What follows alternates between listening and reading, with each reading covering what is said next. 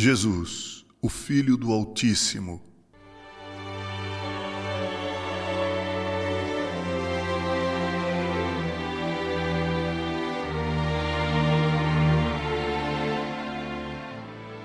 Lucas 1:32.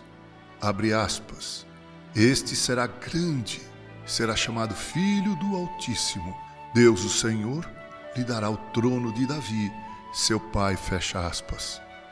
O anjo Gabriel acaba de chegar na cidade de Nazaré.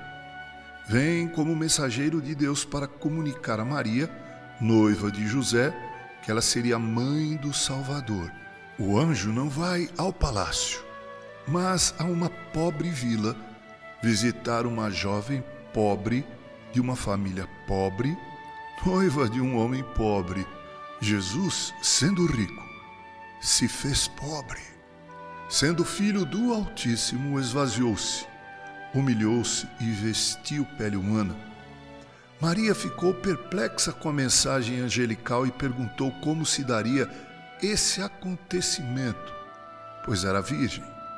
O anjo explicou-lhe que a sombra do Altíssimo desceria sobre ela e ela conceberia por obra do Espírito Santo.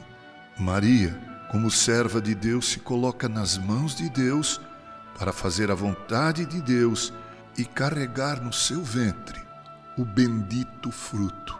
Oh, sublime mistério, o mistério da encarnação Aquele que nem o céu dos céus pôde contê-lo foi concebido no ventre de uma virgem. O Eterno entrou no tempo. O Divino tornou-se humano sem deixar sua divindade. Deus armou seu tabernáculo entre nós. O Verbo Eterno se fez carne.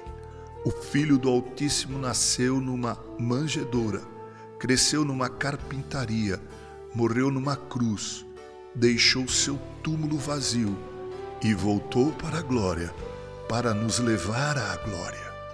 A mensagem do Natal nos fala que Deus desceu do céu até nós, na pessoa do seu Filho, para nos levar ao céu.